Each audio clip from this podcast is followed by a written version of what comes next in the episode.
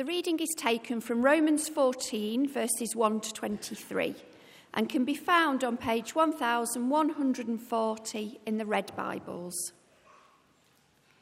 We have Bibles in other languages and versions available at the back, and page numbers for those are on the screen.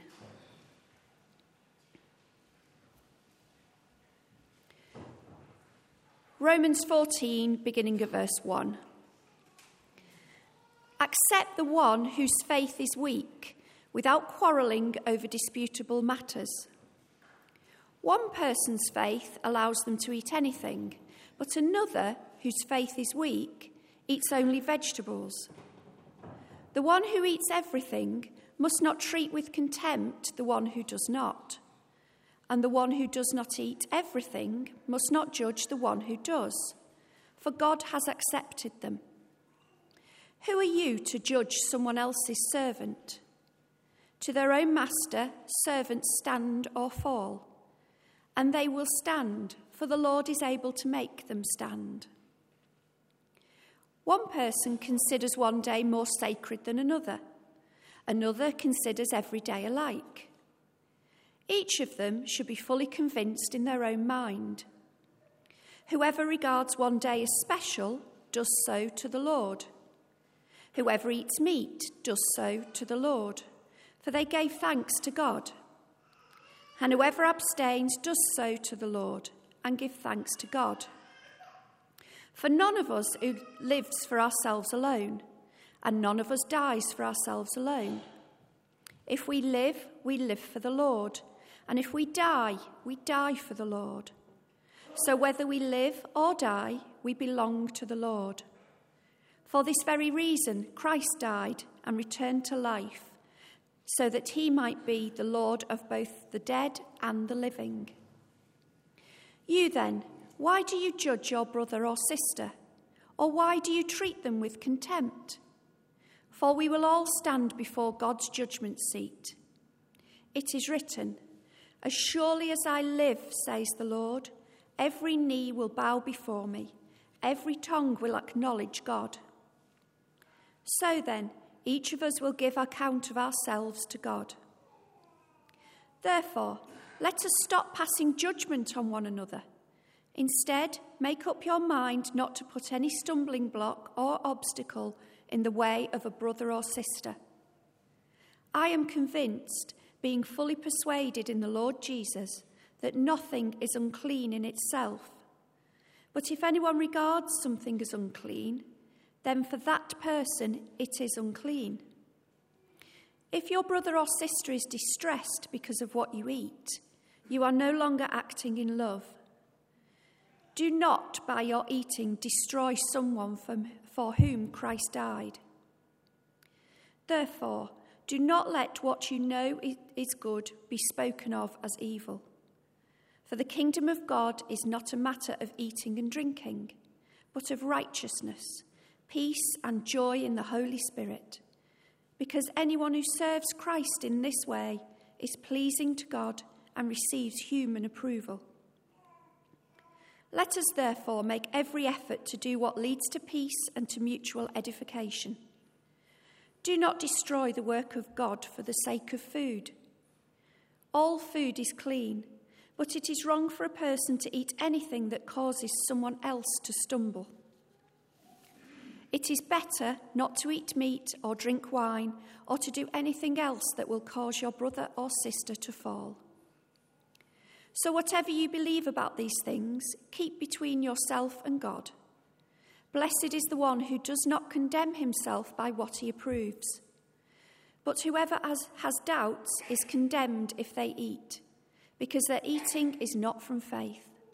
And everything that does not come from faith is sin. This is the word of the Lord.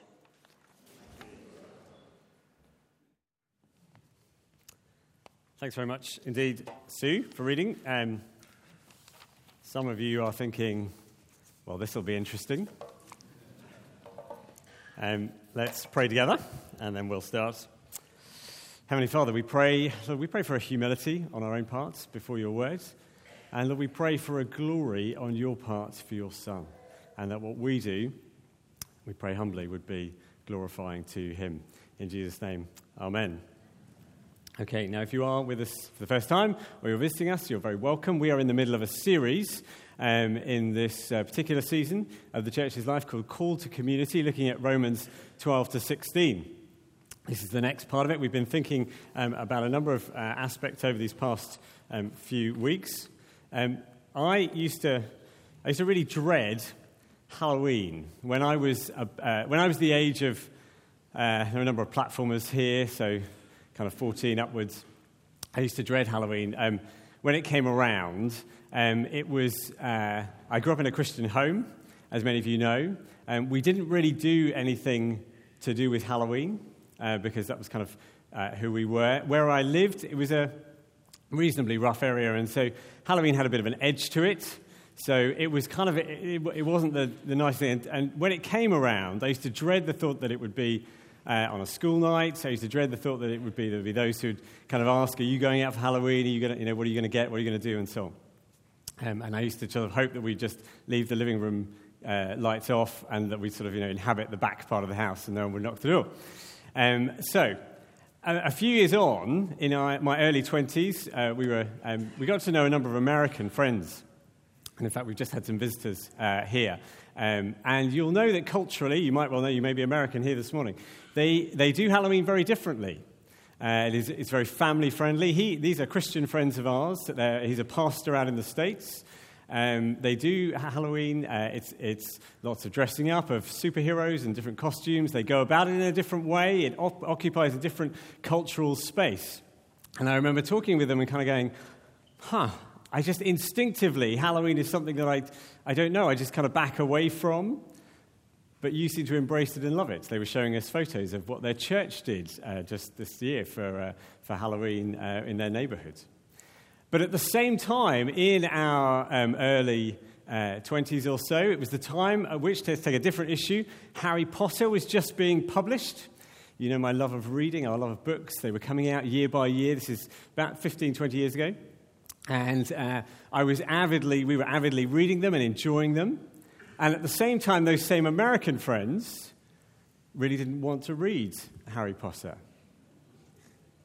And there was a kind of cultural thing over there. There were a number who said, no, we shouldn't be reading Harry Potter. It's not good. It's kind of topic of witches. And, I, and do you see that you've got two things going on? And on the one part, here we are saying, I don't know whether we should be involved in Halloween. Not quite sure what the connotations are as Christians. And they're going, no, it's great. It's good fun. We enjoy it. And then me saying, have you read the latest Harry Potter? It's really exciting. They're going, I'm just not sure whether we should get involved in that. It's Interesting, isn't it? the mix of those two, where you come from and what you take into. You. This passage is fascinating. It's interesting. A lot of what I'm going to do today is push out some stuff to you that you're going to need to take away and process, okay? Um, not that many sermons kind of offer you glib answers, but you need to, I'm going to push out some stuff your way. You're going to need to think through some of this.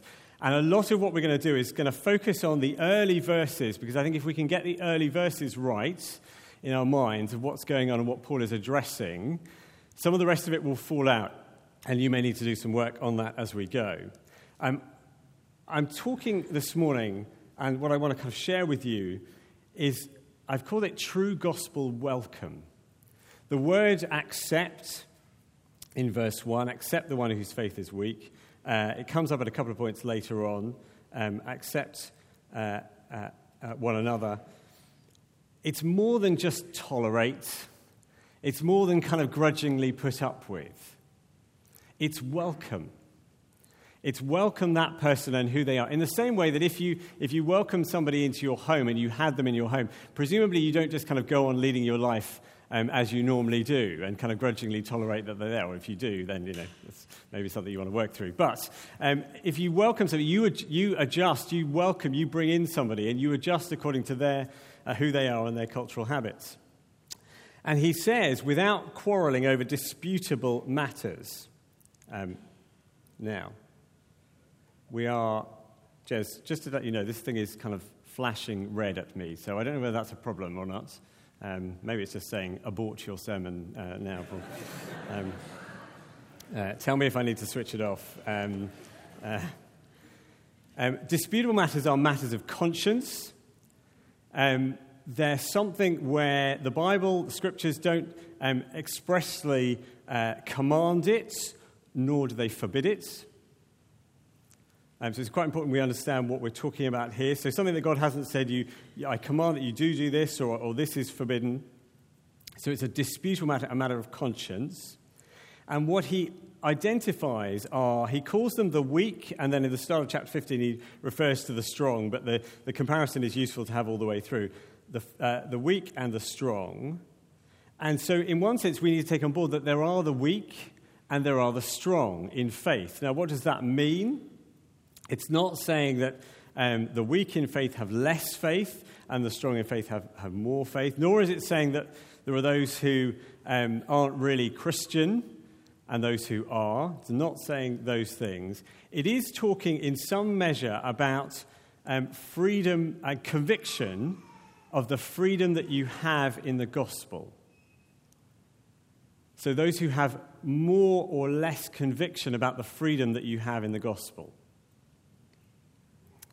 Um, let it, uh, if I put it to you like this um, in here. So the, the weak in faith might well say that where I come from and my background, my culture, says that I, I should or I shouldn't do this.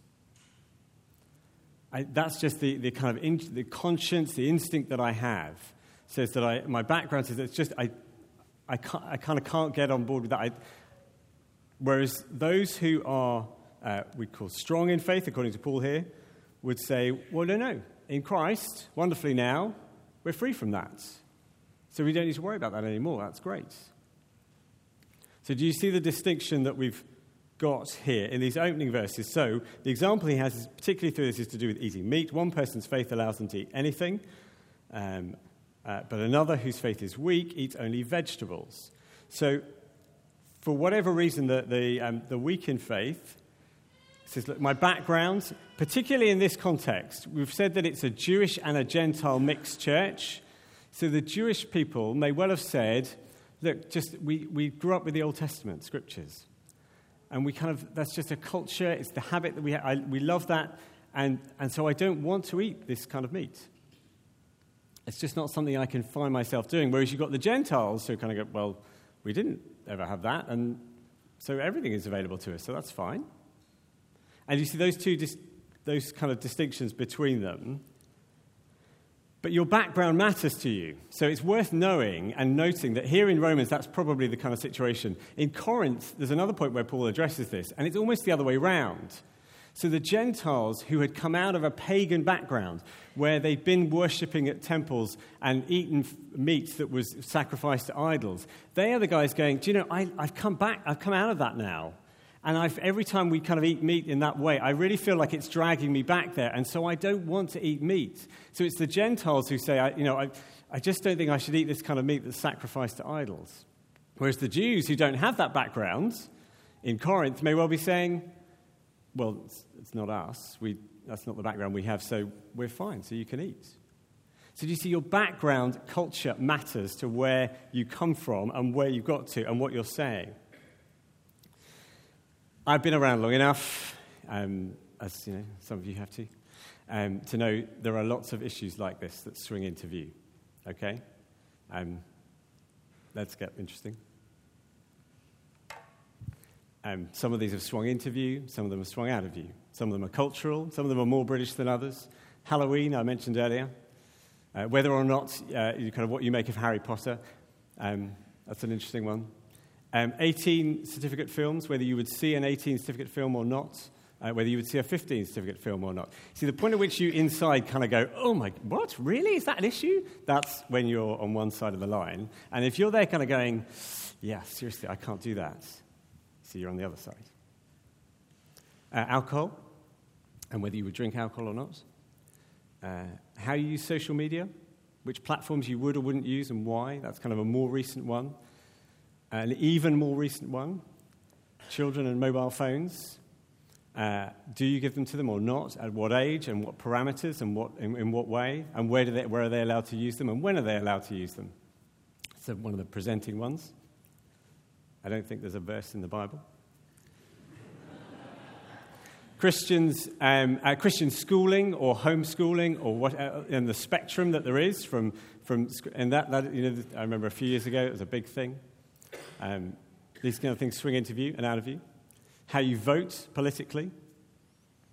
It was interesting meeting some Americans and the perception that they had uh, from uh, the UK that they would all be voting in a particular way and those who didn't vote in that particular way. And it was, it was interesting them kind of navigating what that looked like over here. Um, and then three big historic ones. And these are different slightly and complicated. Um, worship and music styles, liturgical styles, uh, baptism. We have baptism this morning. Um, and church government, I mean by that how you organize a church, how you oversee it, how you structure it, um, uh, who and how, and the degree to which you need ordained or not ordained people, and so on and so forth. Now, these are, these are trickier. Do you notice the first set are more um, personal and individual, and they are, and, and I'll talk a bit later about why I, I think they're probably easier to run through this grid that Paul is laying here. Um, these ones, why are they trickier? Because at some point with these, you have to take decisions at an institutional or organizational level. A church, a denomination has to take decisions. They get more complicated. You can't just all operate exactly the same way individually. Um, uh, as Ollie will know, sorry to uh, mention you, Ollie, you, at some point we have to sing something on a Sunday morning.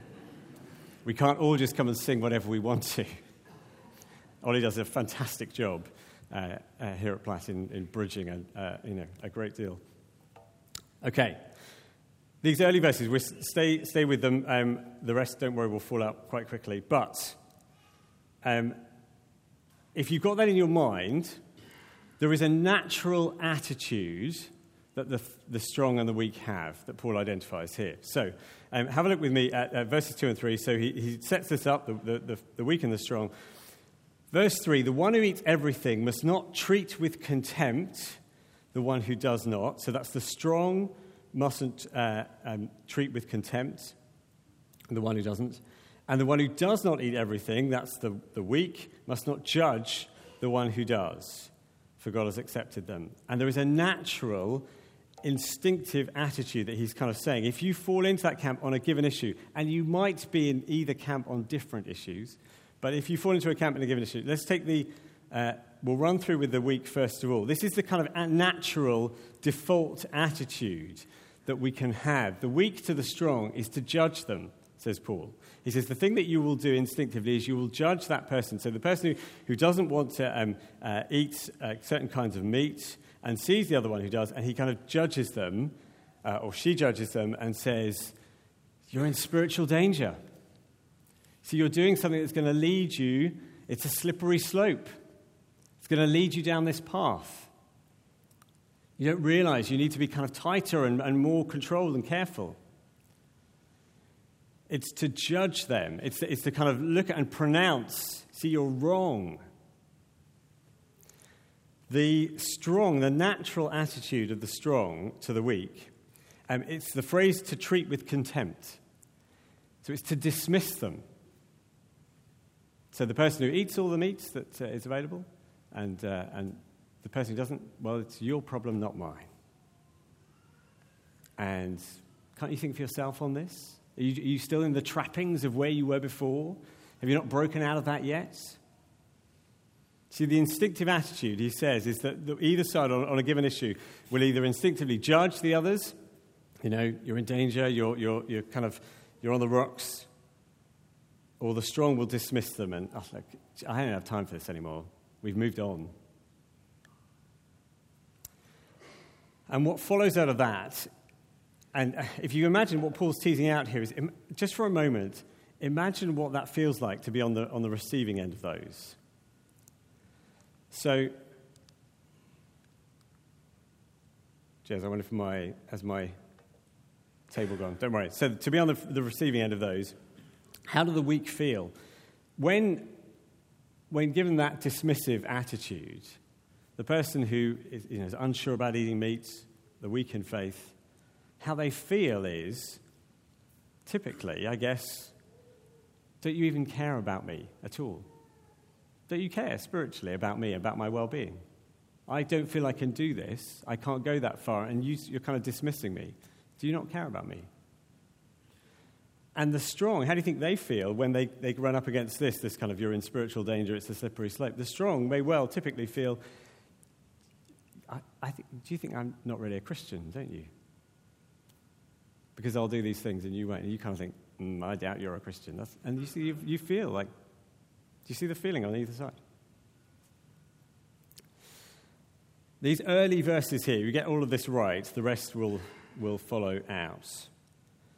He is saying there is, there is a work amongst the community of faith, the church, people of God, to welcome one another.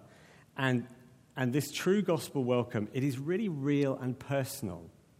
So these are the issues, some of which will be from your childhood and you've grown up with, and they are real and they are personal, and you find yourself on one side of an issue, and not only does it kind of create an instinctive response in you towards others, it also creates this kind of, you know, you, you get something back from those on the other side, and you can feel diminished on either side of these lines. So, we'll go on. True gospel welcome if we're going to do this, then it takes hard work. Um, and it takes thought. Um, and uh, Paul runs through some of the arguments in the next um, few verses, um, and we'll, I'll just highlight what they are. And then, can I encourage you, if we get that early stuff right, to take them away and then just kind of process them through in your own minds and think about some of the issues, those hot button issues that uh, you might need to process. Um, I think the, two pa- the, the, rest of the passage kind of breaks down. He, he largely seems to be addressing the weak, first of all, um, in, uh, let's pull this up, the weak um, in verses 4 to 12. Um, he largely seems to be addressing the strong in verses 13 to the end. And what do the weak need to do? Verse um, uh, 4 onwards, and it kind of highlights it in verse 4 Who are you to judge someone else's servant? To their own master, servants stand or fall and they will stand, for the Lord is able to make them stand. Do you remember I said the weak, they're typically, they'll judge, um, uh, they'll condemn, uh, denounce the strong, you're on a slippery slope. Um, and he says, Who are you to judge? And what, the, what do the weak need to do? On a particular issue, you don't need to judge. You don't need to judge. Do you know it's not your place? It's not my place. We don't need to judge one another. That's the place of God only. And actually, the main point that he makes here, um, he says, first of all, just at the end of verse 3, he says, For God has accepted them. We don't need to judge because, see, God has done the accepting. So if God has said, I welcome you in on the basis of faith in the Lord Jesus Christ, forgiveness of sins, um, and justification in Him, on that basis, I've welcomed you in. So you, you don't need to suddenly step into the shoes of God and go, I'm going to decide whether you are in or not. You don't need to do that. We all stand before God as judge. He kind of, that's what he unpacks in these verses. So he uses the, um, uh, the example, particularly of also um, festival days or sort of sacred days in verses 5 um, onwards. So whoever regards one day, verse 6, as special to the Lord, special does so to the Lord. If you eat meat, if, if that's the issue, you do so to the Lord. Um, if you abstain, you do so to the Lord. Um, as he goes on, verses 9 uh, through 12, it's um, it's a kind of summary. Um, why do you judge your brother or sister? We'll all stand before God's judgment seat. Verse 10, um, uh, he quotes um, uh, the Old Testament uh, As surely as I live, says the Lord, every knee will bow before me, every tongue will acknowledge God. So then each of us will give account of ourselves to God. So, what the weak need to remember is you don't need to be the judge. That person stands before God themselves.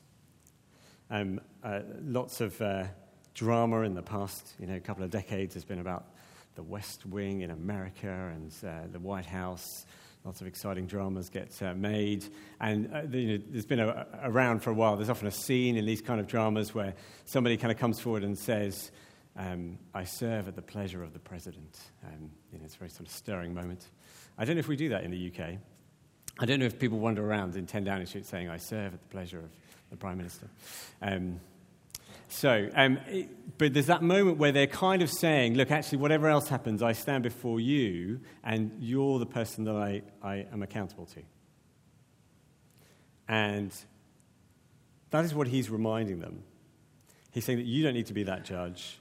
He does say in verse 5 to the weak in faith, particularly, I think you should be fully convinced in your own mind. So just think carefully about our own position on something. Have we read the scriptures lately on it? Have we tried to tease out what we think is biblically wise? What, is, what does the Bible actually say, or doesn't it say anything about this? And then, what is wisest for me? And what I don't, am I going against my conscience? So he's saying that you've got to do some of that work to figure out what you think. And are you just working off the back of where you were in the past? Because one of the interesting things in this passage is obviously that Paul identifies himself largely with the strong on some of these issues here. So he is working for the maturity of everyone. And he's saying, do think it through. Keep that active and alive, wrestling. Um, it takes hard work. The strong in uh, the second half of the passage. Um, uh, he then moves on to them. So, therefore, let us stop passing judgment on one another. Instead, um, I think particularly addressing the strong now, make up your mind not to put any stumbling block or obstacle in the way of a brother or sister. Um, I'm convinced, being fully persuaded in the Lord Jesus, that nothing is unclean in itself. But if anyone regards something as unclean, then for that person it is unclean.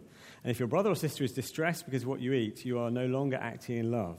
So, what is it the strong in faith on a particular issue need to do? They just they need to not dismiss your brother or sister. That natural attitude that says, get over it, move on. It's your problem, not mine. You just need to not do that. And whatever the issue is, remember, um, verse uh, 15 don't by your, dis- by your eating destroy someone for whom Christ died. This is somebody who Christ bought with his blood. This is somebody who God cares about deeply. Don't dismiss them. It's not your job, it's not my job. And don't cause them to sin. And it takes thought and care. Don't do something that kind of causes them to go against their conscience and causes them distress. I guess the example that comes out of this is there's, a, there's mention of drinking and whether that was alcohol. And you can imagine that in our setting now, if someone says, Look, just get over it, you're fine, you can have alcohol, you don't need to worry about it. And they do, and at the very least, if they do, and then they do so kind of feeling guilty or ashamed, perhaps culturally in some way, what have you done but kind of stain their conscience?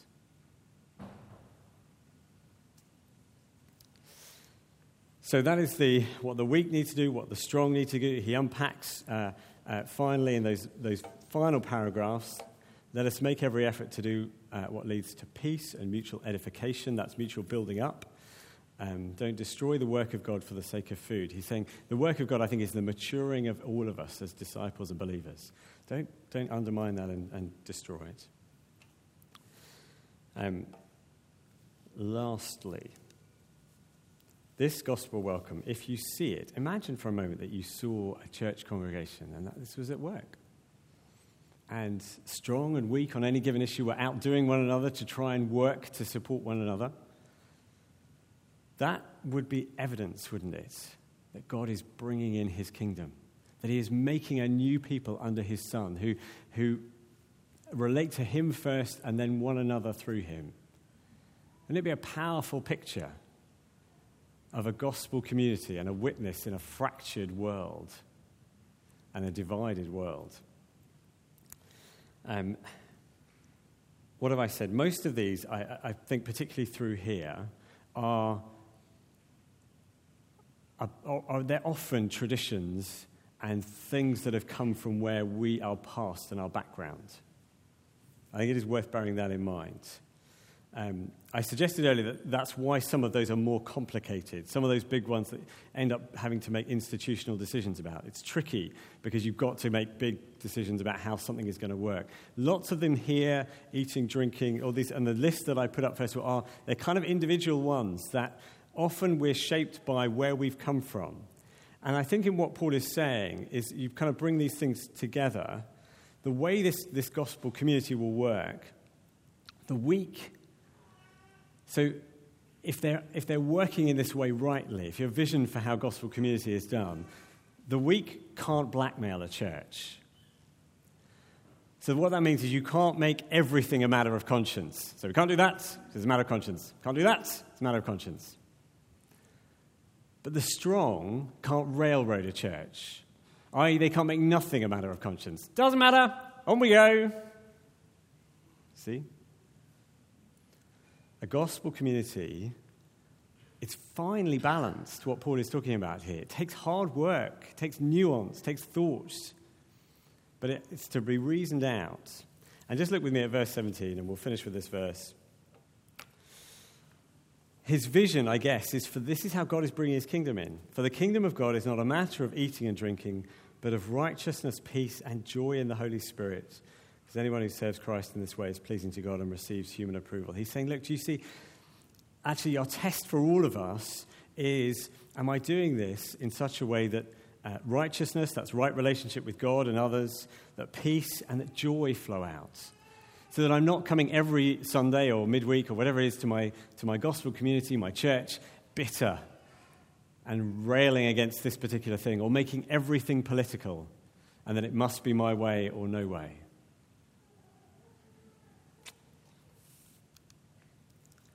Uh, the two questions I will leave you with are these. Um, on any given issue, and there'll be, you know, there'll be many that I haven't covered and that will be presenting in your minds.